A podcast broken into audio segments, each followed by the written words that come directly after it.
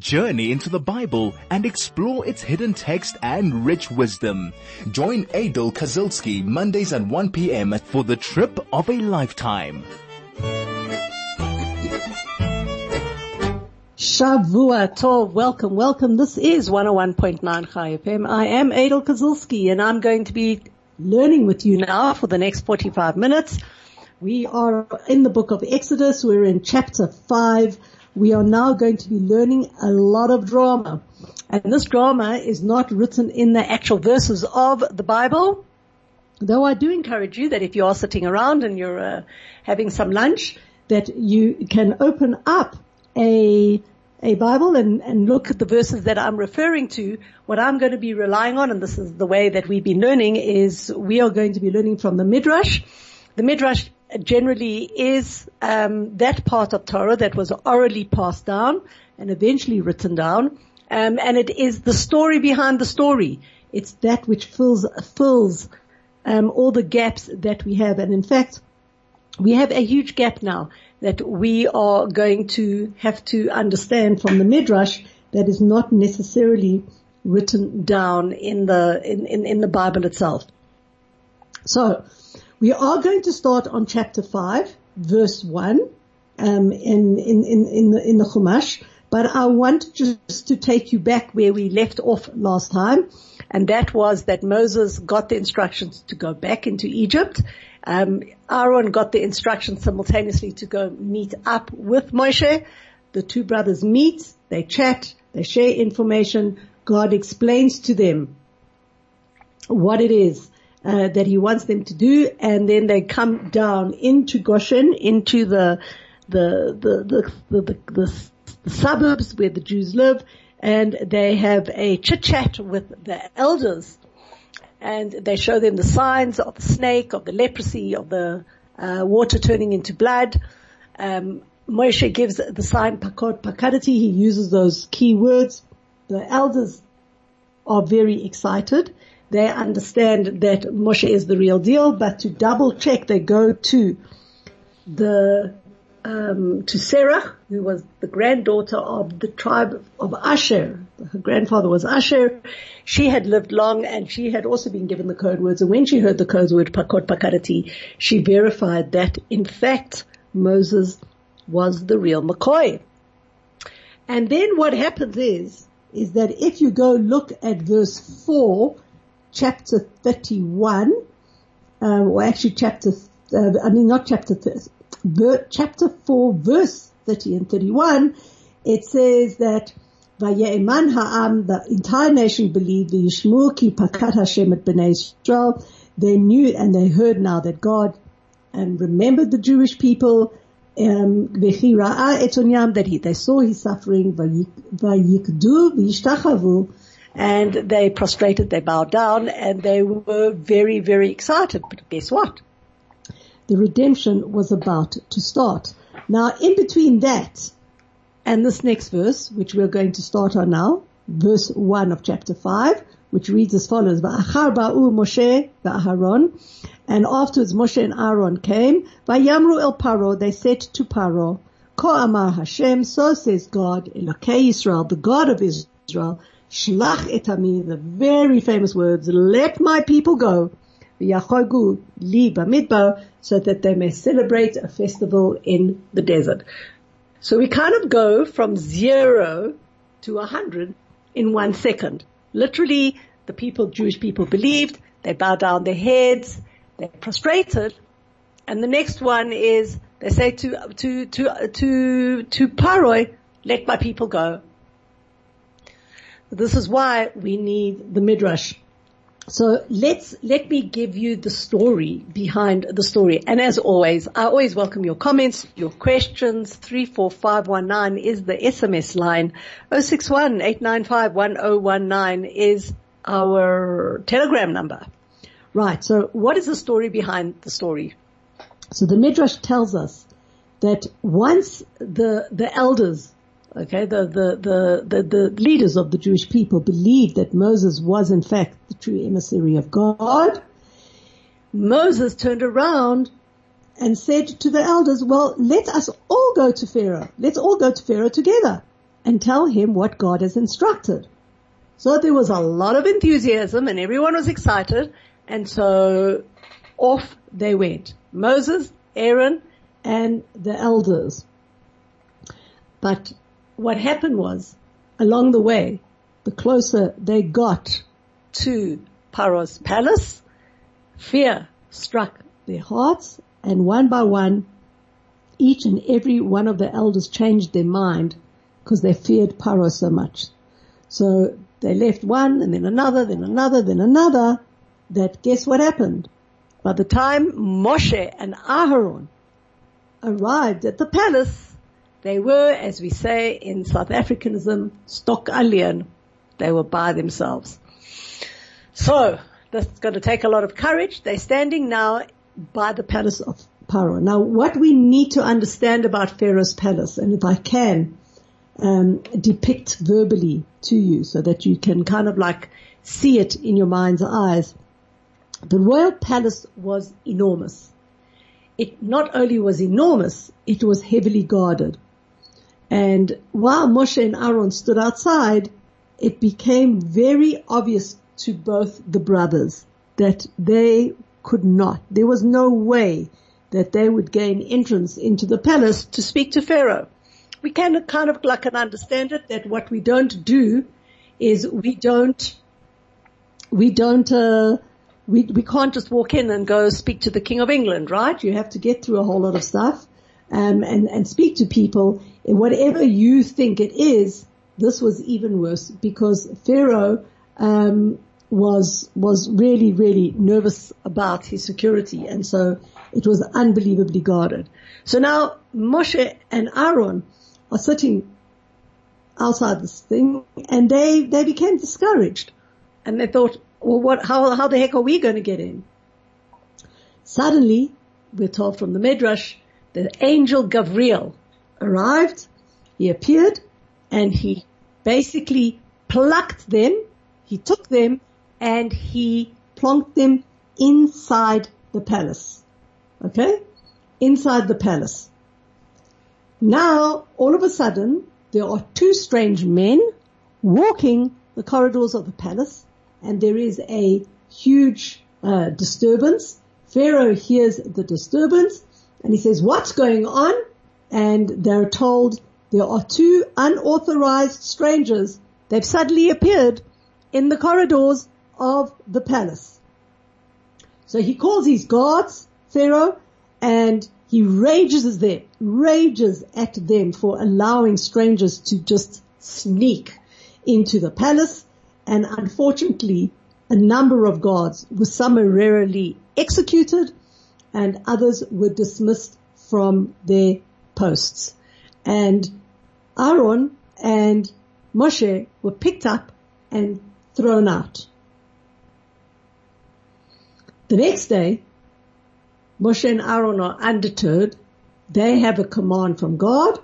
They again arrive at the palace and again, the angel Gabriel plonks them inside the corridors of the palace. Now, Paro goes bananas. He starts screaming at them, are you blind? If people find it so easy to get into the palace, of what use are you? Like, what is going on here? And we're told that the officers replied, Your Majesty, the guard around the palace was especially tight today. There is no way that any person could have gotten into the palace without us knowing it. And if they entered the palace without our knowledge, they must have done so through sorcery. That was their reply. And now you're going to have to hang on the edge of your chair until we see what happens next. Chai FM, your station of choice since 2008. This is Aidel Kazilsky. It is 101.9 Chai FM and Moses and Aaron are now back in the palace and the gods have gone and um, said to Pharaoh, there is no way, no chance that these two guys could have got into the palace any other way but through so- sorcery. Now, let's understand what happened when they came in the next day. Once they were in the palace, Moses and Aaron, uh, uh, Aaron, Moshe and Aaron started trying to gain access to the throne room. Now, the inner chamber of the throne room is guarded by two huge lions. Live lions, not chop chop ones, live lions. And any unauthorized person who would try to get to the throne room would be torn to pieces by these very fierce beasts. Okay? And we are told in the Midrash that not only were there two lions that were out by the inner room of the, of the, of the throne, but there were many key entrances guarded by lions, wolves, other fierce, fierce beasts, and they left them hungry. And the only way that you could pass by them without being eaten yourself was if you were accompanied by the animal keepers. The animals keep, animal keepers would have to give them fresh meat to distract them so that you could walk through. So imagine, here's Moshe and Aaron, probably in half a zoo, um, a very opulent zoo, but what happened was Moshe knew exactly what to do with these, these, these fierce beasts. Why? He touched them with that staff that he had and they became as meek as lambs. Remember the staff, we've spoken about it many times, originated from Adam Arishon, from Adam. And it was such a powerful staff that anybody who held it, who used it, was able to subdue the natural world. That's why at one point in time it was in the hands of Esau. And that's why it says Esau was such a good hunter. He didn't have a skill. He had the staff. And he would go out, he was able to subdue the animals and that would allow him to hunt well. Well, now Moshe's got the staff in his hand and so he walked around and he calmed all the animals down. So what really happened, if you can picture it in your mind's eye, was that as Moshe was proceeding through the palace, the wild beasts began to follow him, like, like trained dogs. So when he finally gets into the throne room, um, unauthorized, but with absolute freedom, in walks Moshe and Aaron, accompanied by a huge honor guard of regal wild beasts. Unbelievable. Paro's eyes goggled. He was astounded, okay, by the strange sight. And he looks at Moshe and Aaron. They both were dressed in simple peasant clothes, but they, they had such a bearing of royalty that he's hysterical. Okay? And he says, what do you want here? Now we're going to go to verse one and see what Moshe and Aaron answered.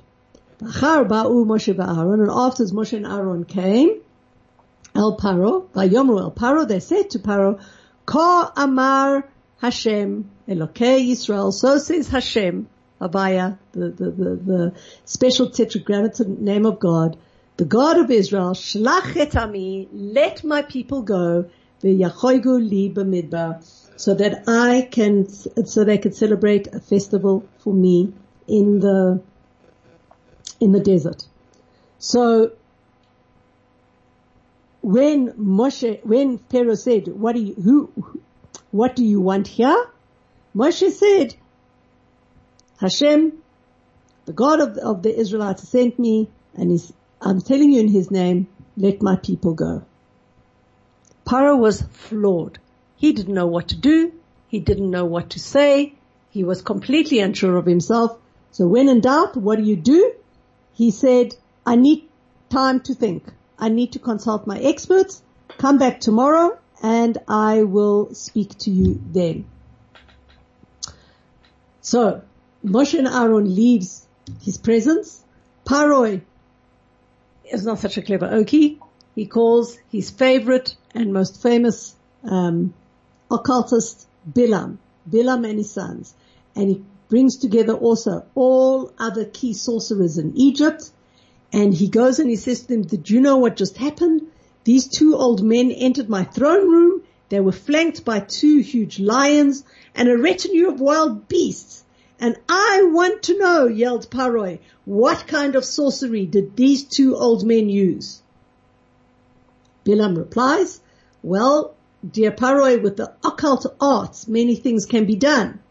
And it's pretty obvious now that these two men are expert occultists. Um, and they, they, they must have used that power then to gain entrance into the palace and then again to tame the animals that you've been guarding at your gates.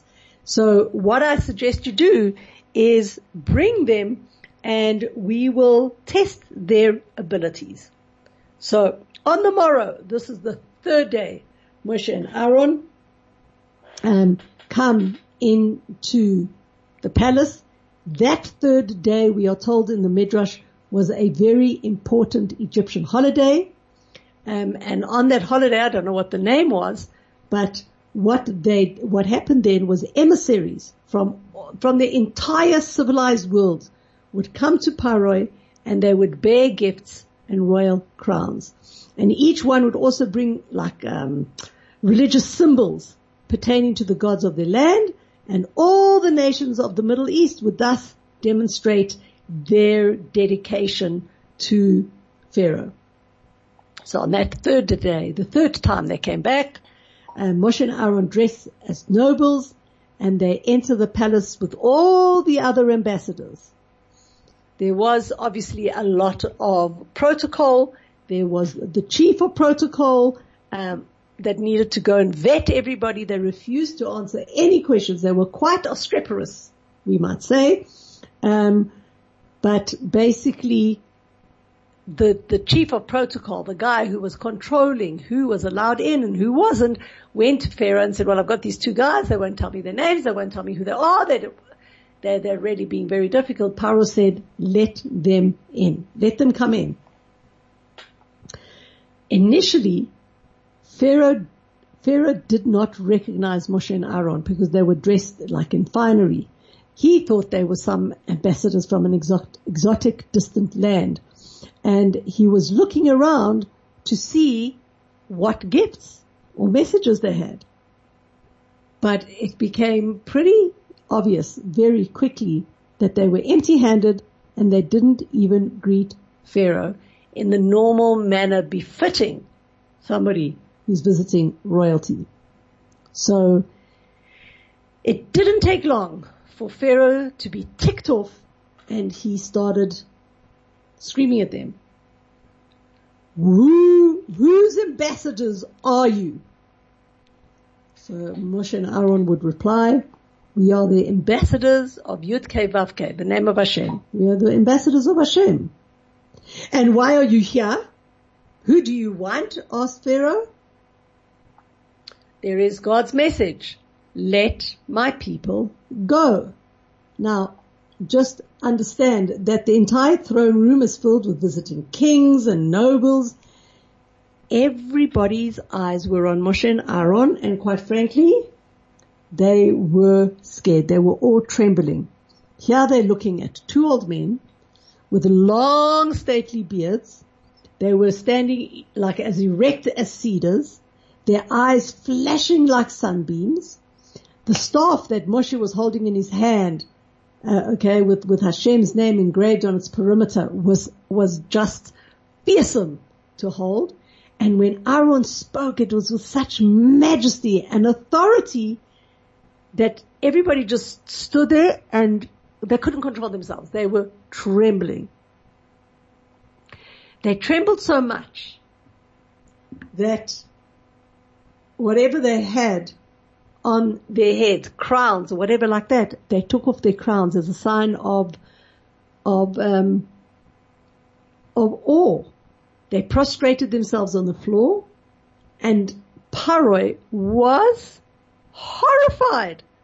Here's these two men, these two good for nothings and the entire assembly of people now are prostrating themselves and trembling before these two guys. He ran out to the bathroom, the Midrash says.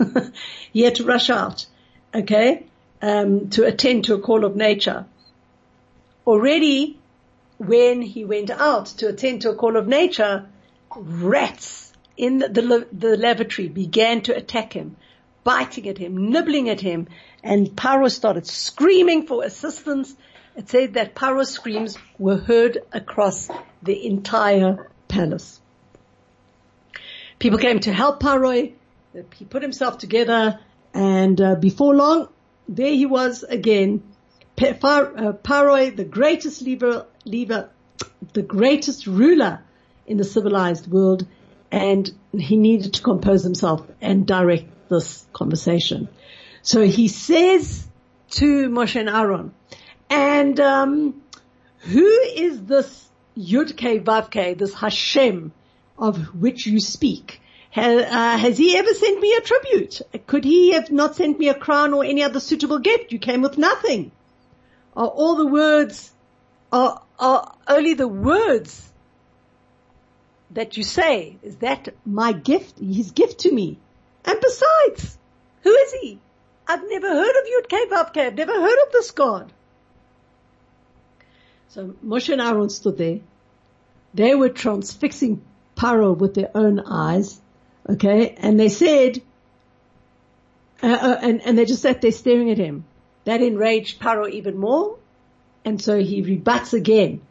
You claim to be ambassadors of Yudke Vavke, of this God. You say that he is a God. But look, I can look through my registry of gods. I can't seem to find his name. In fact, he says, to his servants, go to the royal library and bring me the registry of national deities. And they bring back this big fat book. This book, okay, not only had the deities of all the many regions of Egypt, the, the, registry included all the gods of Ammon, of Moab, of Sidon, everywhere else in the civilized as well as the non-civilized world. So he goes into his private study.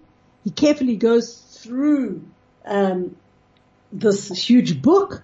Um, he wants to try and see where is this Yudke Vavke? Where is this name of God? Okay, because now he has to deal with these really, really obstreperous strangers. So he takes a little while, Pharaoh, and he comes back and he says, I don't know who this Yudke Vavke is. I have searched all the lists and I have not found his name. So gentlemen, what game are you playing? So Moses replies, Dear Pharaoh, your attitude reminds me of a story. And before Pharaoh could say anything else, Moses now weaves this incredible tale. He says, there once was a Hebrew Cohen priest. You know, Hebrew Cohen is a priest. This priest, this Cohen had a lazy slave. And one day, the Cohen leaves, left the house without leaving word where he was going. And the slave started uh, searching for his master looking, looking, looking here, looking there, looking everywhere. Eventually, where does the slave land up? He lands up in the community cemetery. And he's going around and he's seeing some people says, have you seen my master? Have you seen my master? Can you find, do you know, do you know where, where, where Mr. Mr. Cohen priest is? One of the people visiting the cemetery that knew the master said to the slave, excuse me, but is your master not a priest, not a Kohen. Of course he is, replied the slave. Then, said the passerby to the slave, don't you realize that it's forbidden, forbidden for a Kohen to enter a cemetery? This is the last place you can expect to find him. Like how silly. Says Moshe now, after telling the story to Pharaoh, he says, the same thing is true here. Our God lives and endures. He's a live God. How do you expect to find him in a list of dead, inert idols? That's ridiculous. Well, said Pharaoh, What kind of God do you have? Is he old? Is he young? How old is he? Tell me, how many lands has he conquered? How many years has he ruled? Says Moshe and Aaron, our God existed long before the universe was created and he will continue to exist for all eternity. And he is the one who created you and gave you a soul. A sneer curled Pharaoh's lips. Uh huh. And what can he do? Do, says Moshe and Aaron. He is the one who spread out the heavens and made the, the, the earth's, the earth firm. His voice is like a fire. He can uproot mountains and split the earth's crust. His bow is the clouds and his arrows are the lightning bolts. He created the mountains and the hills and covered the plains with grass. He made the wind blow and the rain fall.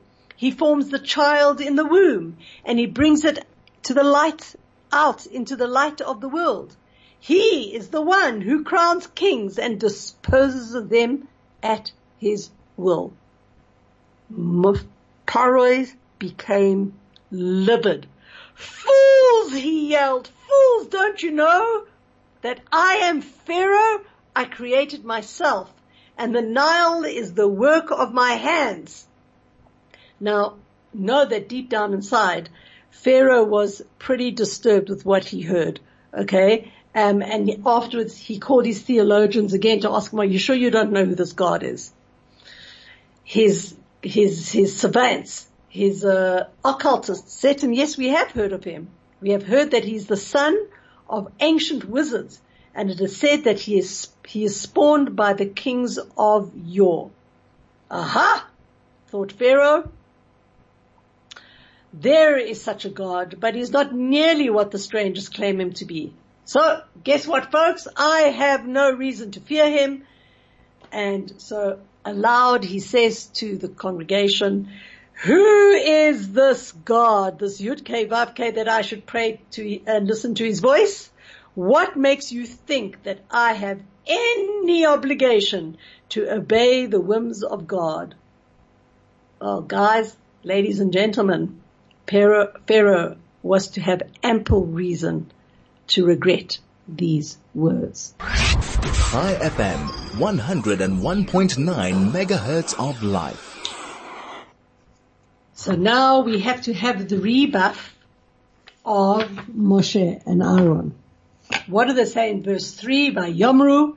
They said back to Pharaoh after he's ranted, Elokei ha'ivrim nikra aleinu. The God of the Hebrews has revealed himself to us. Nelecha na derech. Please let us go for a three day journey into the desert. V'nizbechala Hashem. Let us sacrifice to our God, Elokeinu, who is our God. Pen yifka'enu ba'dever or b'cherev. Otherwise, you might very well be stricken down with the plague or the sword. So what Moshe and Aaron meant was, otherwise he will strike you down with the plague or the sword. But from their tone of voice, Paro also understood their meaning. But they didn't want to threaten him directly. So they went and said, he may strike us down with the plague or the sword. God wasn't going to strike down the Jewish people with the plague or the sword. He's going to strike you, Pharaoh. But from here we learn that we need to respect government in general and we cannot make open threats to the government. And truthfully, an open threat would probably have been way more effective. Okay. But since one is obligated to show respect to a duly constituted government, even if it is corrupt, um, Moshe and Aaron changed their wording around so that they, it would seem as if, hey, Paro, if you don't listen, all of us are going to be struck down.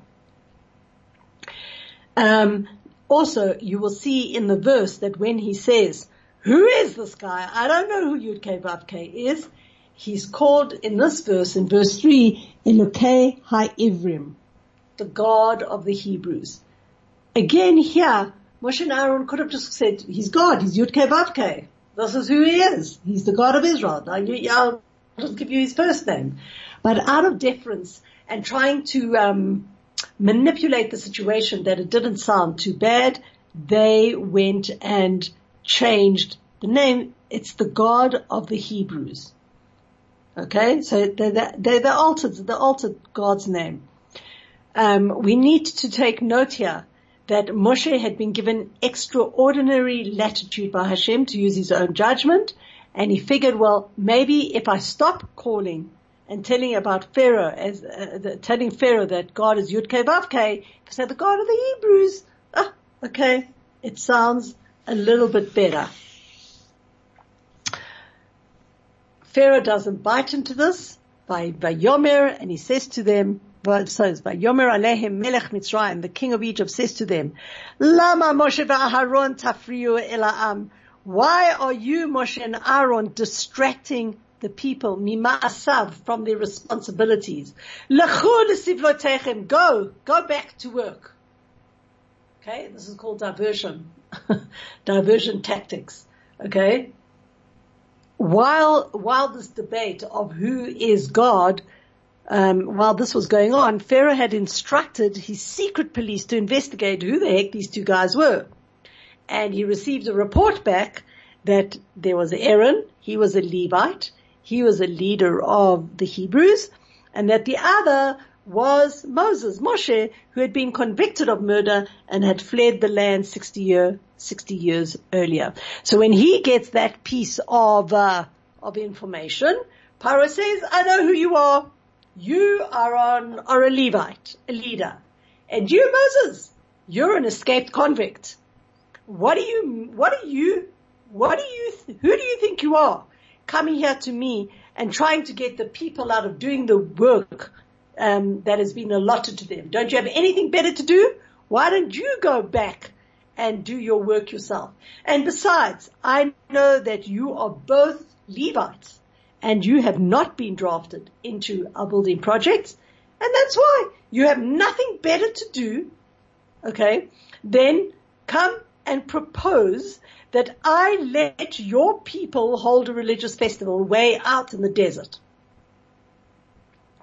Okay. One of the, the commentators in the Midrash goes and says, where he says, go back to your work.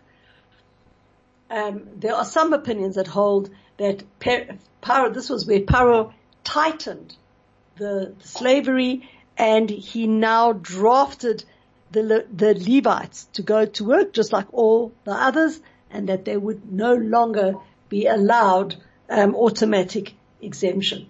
And he rants and he raves and he goes, your proposition will result in tremendous losses and the workers are in the middle of a major project and they cannot simply drop everything and take a vacation. And um, if you want to go and you want to have a religious uh, celebration, I'll agree to maybe you're able to take maybe one or two thousand men. But if you're asking me to let my entire work workflow go, there's over 600,000 men on building projects. You have a chutzpah, an audacity to ask me to let them all leave at the same time. Now, Paro also understood something more. His calculation was very simple. If all the workers were to go celebrate a religious rite in the desert, it would take a three way, three day journey from Egypt. That would mean it would take them three days to get there and another three days to return they would also need to take an extra additional day to do whatever ceremonies this, this unknown God was asking. And so what would that mean in total?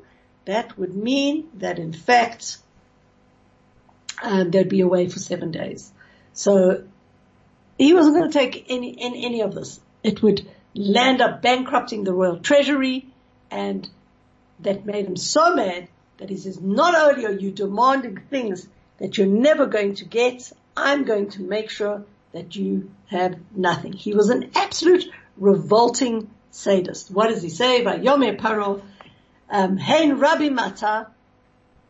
Paro says, I can see that there are many of you. Am Ares v'hishachtem otam b'sivrotam. Now you can make them take a vacation from your tasks? No.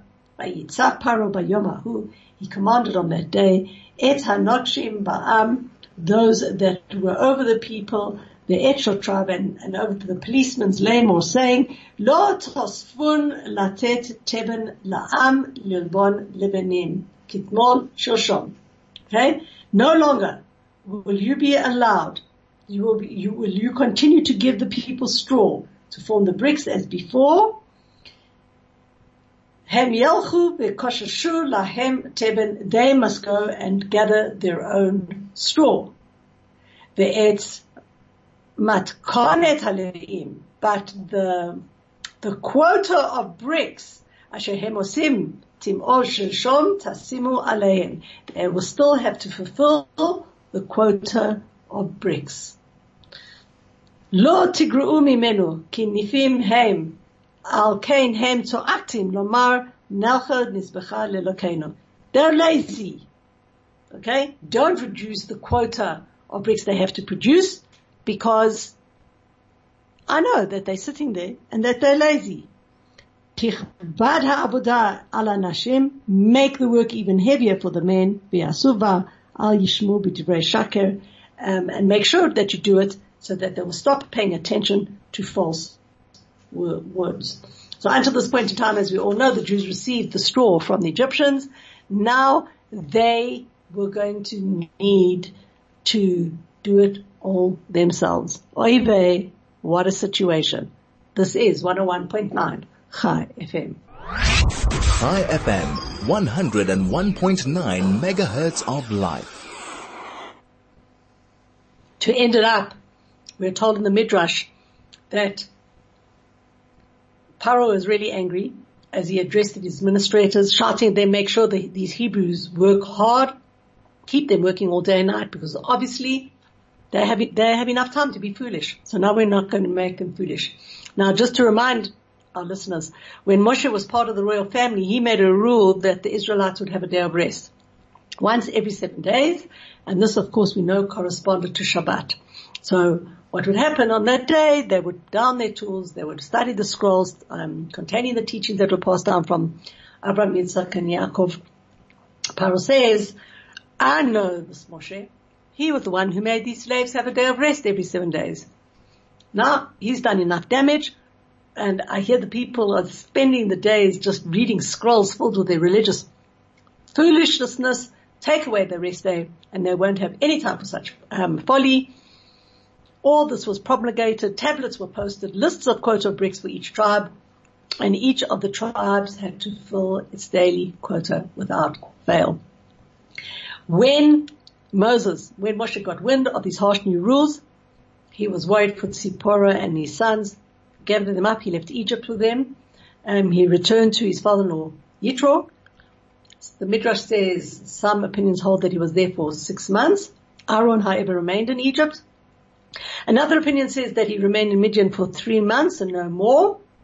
Um, God agreed that Moshe should return to Egypt to publicize the wickedness of the Egyptians, but instead of obeying God's voice, Paro had used it as an excuse to make the Israelites labor all the more harsh.